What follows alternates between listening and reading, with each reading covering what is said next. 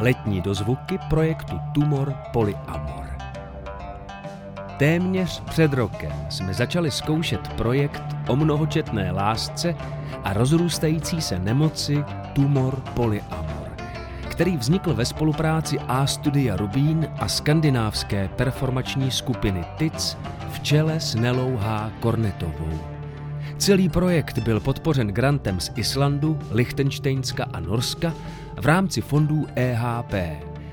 A přestože máme premiéru dávno za sebou, vy si teď můžete poslechnout jednotlivé respondenty, kteří s týmem před začátkem vzniku inscenace mluvili o lásce, polyamorii, koncenzuální nemonogamii, ale také o rakovině a jejich metastázách a o tom, co dobrého nemoc do jejich života přinesla. Many je pozoruhodná osobnost. Zabývá se sociální prací a krizovou intervencí. Kromě toho má za sebou úspěšnou léčbu rakoviny. Několik let žije v polyamorickém vztahu. Přestože na otázku, co je to láska, nechce jednoznačně odpovědět. Řekne mnohé o tom, jak mu rakovina změnila život. Jak na diagnózu i léčbu reagoval. Přijde řeč i na to, co ho na rakovině nejvíc štvalo. Dozvíte se ale také, proč raději než termín polyamorie používá konsenzuální nemonogamie. Kdo jsi? To je asi moc filozofický na mě, tak moc času nemáte. Snažím se zodpovědně využít čas, který mám k tomu, abych dělal věci, které mi dávají smysl. Doufám, že to pak nějak stříháte, protože je těžký hledat odpovědi. No asi mi dává smysl mít jenom určitý typy vztahu. Plitký vztahy, kde se nepracuje s potřebama, problémama, co si lidi nesou. Každý má něco. Někteří lidi s tím jako vlastně nechtějí pracovat. Co je to láska? Tyhle otázky na polisrazech nesnáším. To, co někdo považuje za small talk a mě to strašně vysiluje o tom přemýšlet. Láska je pocit, který vzniká, když člověk vytvoří nějaký bezpečný pouto, organickou reciprocitu, každopádně o nějakém bezpečí a vzájemný validaci. Co pro tebe znamená vztah nebo partnerství? Celý náš život jako není o těch věcech, o kterých si myslíme, že je jako o nějakých faktech, situacích, fyzických věcech a tak, ale že to je o těch vztazích, které si k těm věcem vytváříme. Vztahy jsou to primární, co řešíme. Zaujímáme nějaký vztah k lidem a k věcem. Vlastně to není o těch věcech, je to o těch našich vztazích k ním. Jakýkoliv spojení, dialog, živá věc mezi, mezi různýma subjektama, který vlastně nejsou úplně důležitý, ale důležitý je právě to spojení a ty vazby vytváří najednou ty hodnotné věci. Co je největší vztahové kliše? Mě hrozně štve, když se říká, že žárlivost je v pořádku, že láska bolí a že kdo nežárlí nemiluje. Takovýhle řeči. Asi ne všechny kliše jsou jako nutně špatně nebo jsou takhle toxický a celá ta věc kolem romantiky a lásky tak je určitým způsobem jako jeden velký kliše, který jsme se vykonstruovali a vlastně si to docela užívám. Nevím, jaký to je být bez toho, ale přijde mi, že mě to obohacuje. Vybavuješ si, kdy jsi uvědomil, že monogamie není pro tebe? Od malička jsem věřil té pohádce o tom vztahu, co na mě čeká, obrazům o těch princeznách, princích na bílých koních a tak. A chtěl jsem hrozně jako se dostat do pozice toho, toho člověka, co splňuje všechny ty potřeby. A vlastně bylo hrozně jako těžký z toho vystoupit, z toho ideového monogamního konceptu, přestat jako se obvinovat, že to je jako moje selhání a že já nějakým způsobem jsem prostě poškozený. Vlastně jsem měl pocit, že do konce života budu sám a že, že mi vztahy jako nefungují, že nejsem prostě člověk, který dokáže mít vztahy dlouhodobý, který mi dávají smysl. Dělat dočasné věci mě, mě hrozně rozčiluje. Takže jsem musel nějakým způsobem změnit přístup. Jsme se začali bavit o vztahové anarchii, polyamory, koncenzuální nemonogamy. To bylo úplně strašně super. Na druhou stranu to byla doba, kdy bylo to náročné s tím nějakým způsobem začínat a vlastně bylo tam hrozně moc věcí, které jsem pokazil já nebo další lidi v tom zainteresovaný, že ten jako ideál je koncenzuální uh, nemonogamie a relationship anarchie, prostě úžasný konstrukty vztahový. Ta praxe prostě je hrozně moc práce a hrozně moc selhání, který člověk nějakým způsobem buď zpracuje, anebo si to vzdá a vrátí se do nějakého monogamního vztahu nebo do něčeho, co prostě pro něj funguje. Nám to zatím prostě pořád dává smysl v tom pokračovat. Co pro tebe znamená vztahová anarchie? Já to vnímám jako nějaký nedosažitelný cíl, kam směřujeme. Vztahový průzkumníci nebo, nebo lidi, co se snaží to nějak hackovat, ty vztahové vazby a zkouší fungovat otevřeně, efektivně, funkčně, nemít eh, třeba ani žádný individuální vztahy a mít jako kolektivní vztahy a vlastně tam být úplně rozpuštěný v nějaký komunitě nebo nevymezených strukturách, prostě sdílet nejenom ty vztahy, ale i vlastně výchovu dětí, třeba i majetek, silně jako levicová anarchistická myšlenka. Takže je to nějaký ideál, ke kterému se snažím přibližovat, ale zároveň si uvědomuji, že tam nikdy nebudu. Že se o to ale vždycky prostě můžeme snažit a, a nějak zlepšovat jako to, to, jakým způsobem fungujeme. Máme se co ještě naučit. Ale zároveň to je tak, možná je to takový orvalovský double think, že jako věřím v to, v ten ideál a zároveň věřím v to, že je nedosažitelný. Že obě ty víry jsou jako naprosto stoprocentní a v, v obě jako mají, mají v tom mém životě velkou váhu. Jak proběhl tvůj coming out? Už to ani jako nepamatuju Vím, že u rodiny to bylo, já jsem se teď už jako vyautoval docela dost věcma, že jsem si myslel, že, že jsem homosexuál, bisexuál, pansexualita, nebinarita a zároveň vždycky jsem byl takový dítě s vlastní hlavou, vlastním světem a moje biologická rodina nebere vážně, že no, tak s tím zase přijdeš. To je takový to, jak když něco řeknete a chvíli je ticho a pak se začne mluvit o něčem jiném, tak něco takového jako proběhlo. Znamená více lidí více lásky?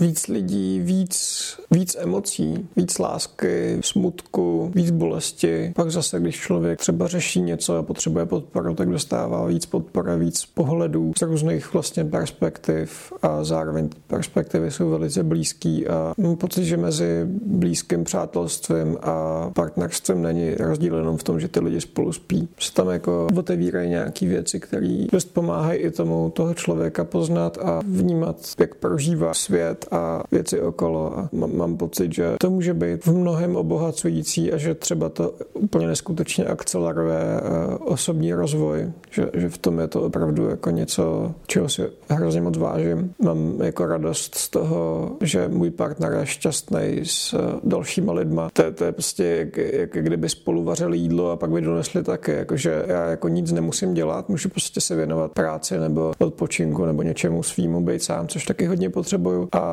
vlastně mám pocit, jako bych tam byl s nimi a sdílej se mnou nějakým způsobem tu, tu radost a pohodu a tak a je to taky pasivní příjem lásky. No, nebo... Kolik je vás nyní ve vztahu? No, aktuálně kvůli tomu covidu, tak eh, je to smutný, protože nebo smutný. Je to veselý ve dvou.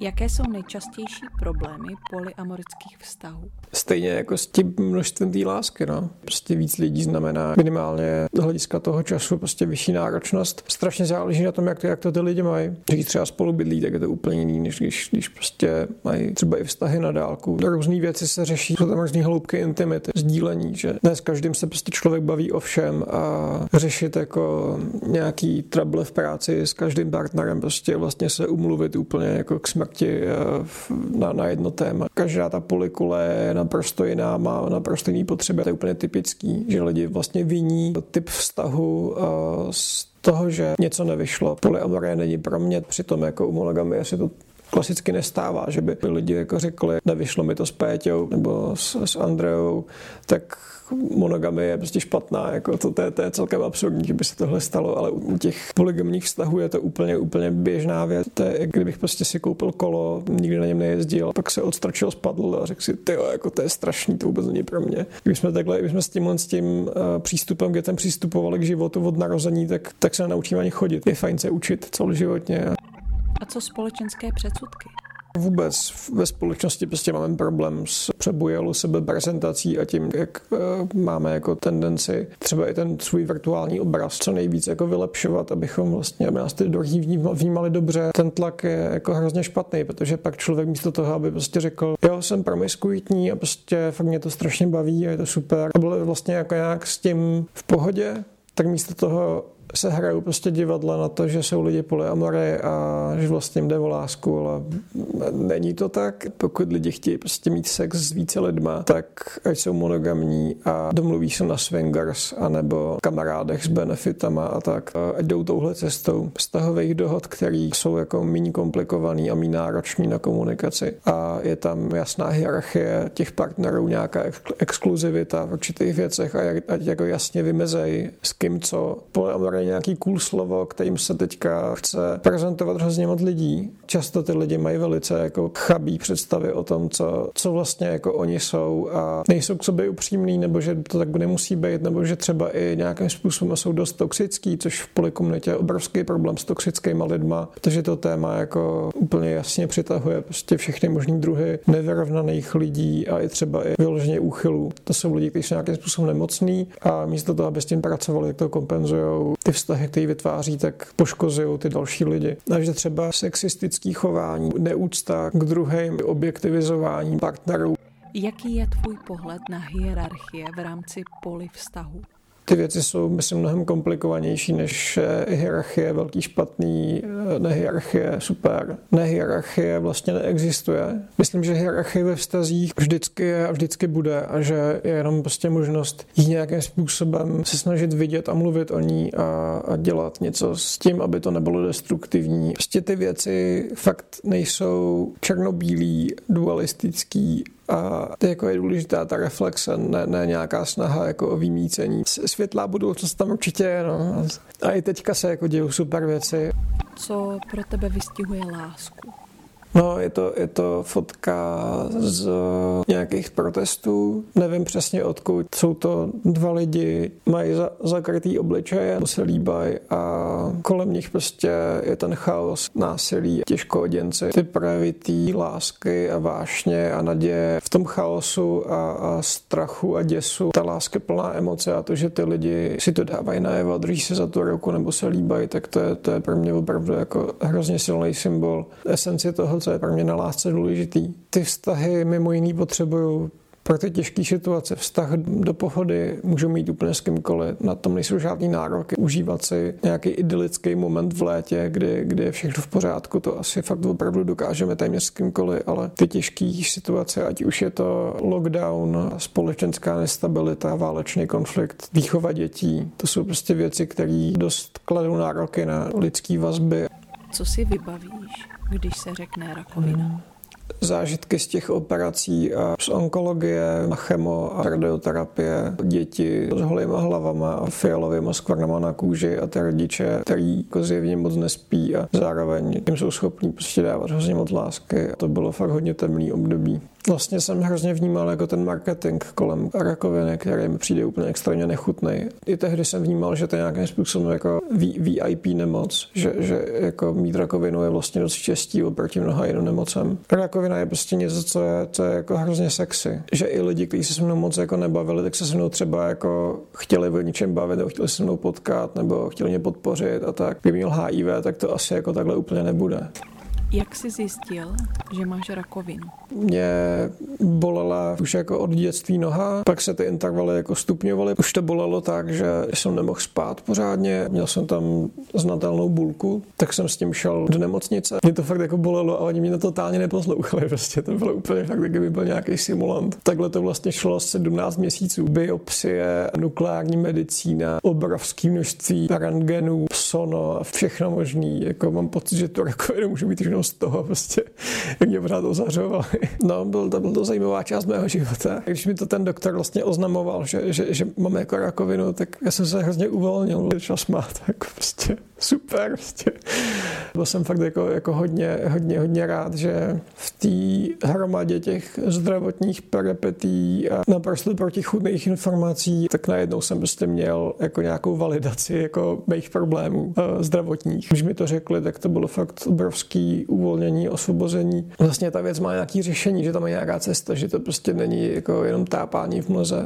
Z těch věcí, co se mi v životě staly, ať už jako pozitivní nebo negativní, tak rakovina je ta nejpozitivnější. Obrovsky změnilo můj život. Vlastně jsem udělal hrozně velký pokrok v tom, že jsem se začal mít rád, začal jako vnímat svoje potřeby mnohem silněji než předtím. Neskutečně pozitivní proces pro mě. Teďka posledně, když jsem tam byl na té kontrole, kde mi řekl, že už je to pod nějakou hranicí a že vlastně jsem vyléčený, tak uh, jsem tam v té čekárně seděl přes hodinu. Ty čekárny uh, na všech těch různých odděleních uh, plný umírajících lidí, tak to na tom bylo asi jako nejtěžší. Jaký je tvůj vztah s rakovinou? Já jsem vždycky měl jako pozitivní vztah ke své smrti a to, co tam rakovina změnila, takže nějakým způsobem jako ten vztah k tomu životu a k tomu času vlastně to hodně ovlivnilo strašně pozitivně, že si uvědomuju třeba, že když dýchám, když můžu prostě dýchat a nebolí to, tak, tak si to opravdu hrozně moc vážím. Jdu ven a můžu chodit a venku svítí slunce a potkám lidi a ty se na ně usmějí a se na ně usmějou, tak hrozně moc si vážím takovýchhle malých věcí. Moc doufám, že, že, že, na ně, že na ně nějak nebudu zapomínat vzpomínat. Jsem, jsem za to vděčný. Myslím, že ten, ten nějaký, nějaký smíření se s rakovinou, nějaký přijmutí jako součástí mě, že vlastně to nejsou nějaký jako nepřátelský buňky, co se mě snaží zahubit, ale že to jsem prostě já. Co pomohlo tobě?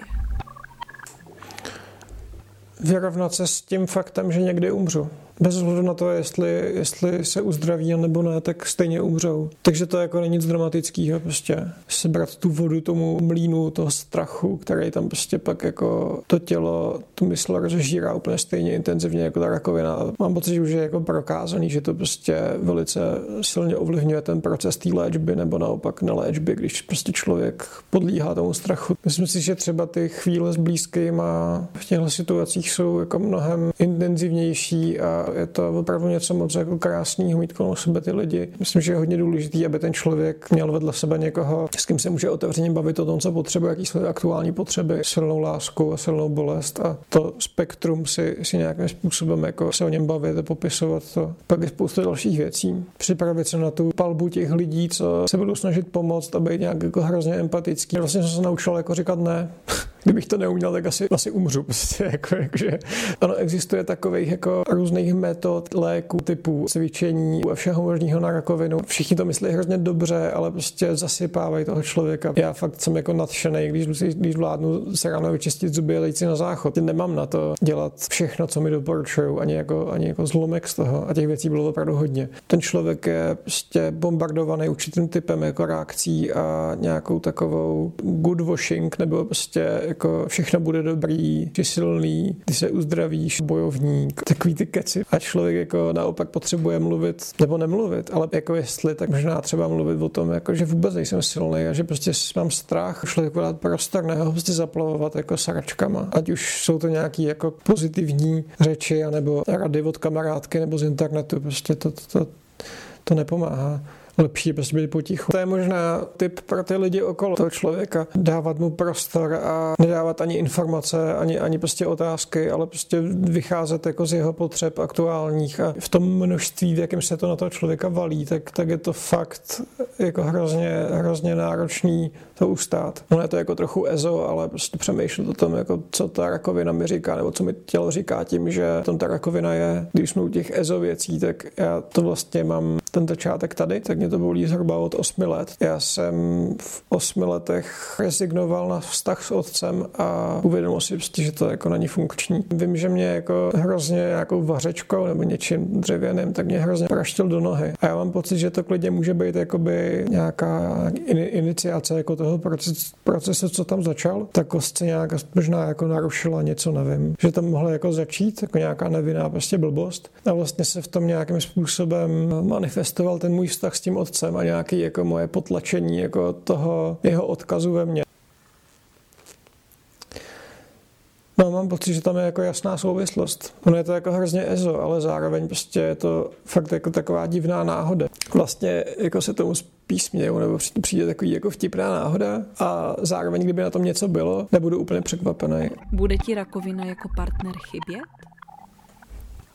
Jo, Myslím si, že ta reflexe, kterou mi to přineslo a nějaká jako radikálnost a hloubka té reflexe, takže je něco, co mi určitě chybí už teďka. Člověk je prostě schopný se na věci dívat vždycky jen ze své pozice. Nikdy nedokážeme být objektivní a, a vždycky je to jenom prostě o naší pozici. To, jakým způsobem ta rakovina tu pozici posouvá, tak je, tak je něco neuvěřitelně pozitivního. Jako lidi prostě mluví o tom, že, že otevřeli oči, nebo tak já to úplně nesnáším, ale, ale jako, jako vlastně, vlastně ta změna té pozice je něco hodně ceného. Vždycky mám pocit, že eh, já si něco myslím a v mém mozku kolem toho se vytvoří nějak, nějaká věc, která stuhne a, je potřeba ty věci neustále rozbíjet. Jo, když mi teďka řekli, že jsem vyléčený, vůbec to jako nebylo čistě pozitivní, prostě jako ne, ne, neměl jsem jenom radost. Bylo tam, bylo tam spousta různých pocitů a, a nebylo to nějak zvlášť intenzivní, jakože nějaký čísla jsou trochu nižší, tak mi vytisknou papír, kde je něco napsaný. Mám pocit, že když se na to vykašlu, nebo že když, že když eh,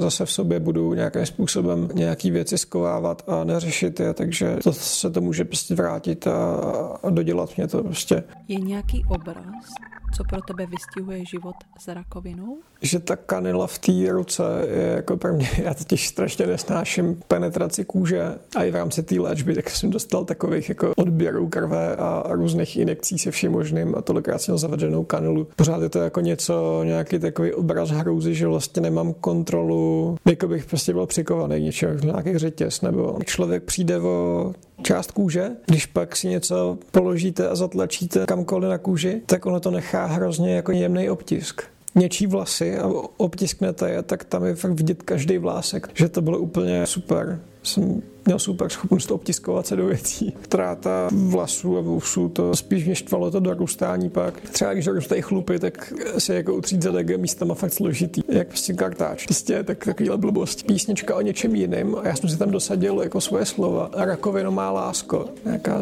zhudebněná mantra. Jako ten plný přijímající pocit je tam pro mě asi taky důležitý. Je možná strašně divný, divný přístup k tomu to fakt jako kus mě a tak, jako, tak spolu umřeme, no, tak si to užijeme.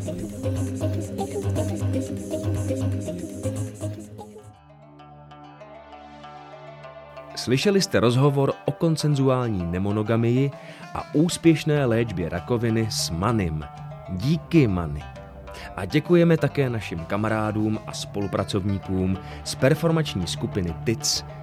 Díky za podporu grantu z Islandu Lichtensteinska a Norska v rámci fondů EHP. A hlavně díky, že jste s námi. Sledujte nás na našich sítích, ale i hezky offline, přímo v Rubínu. Rubín je totiž srdcovka.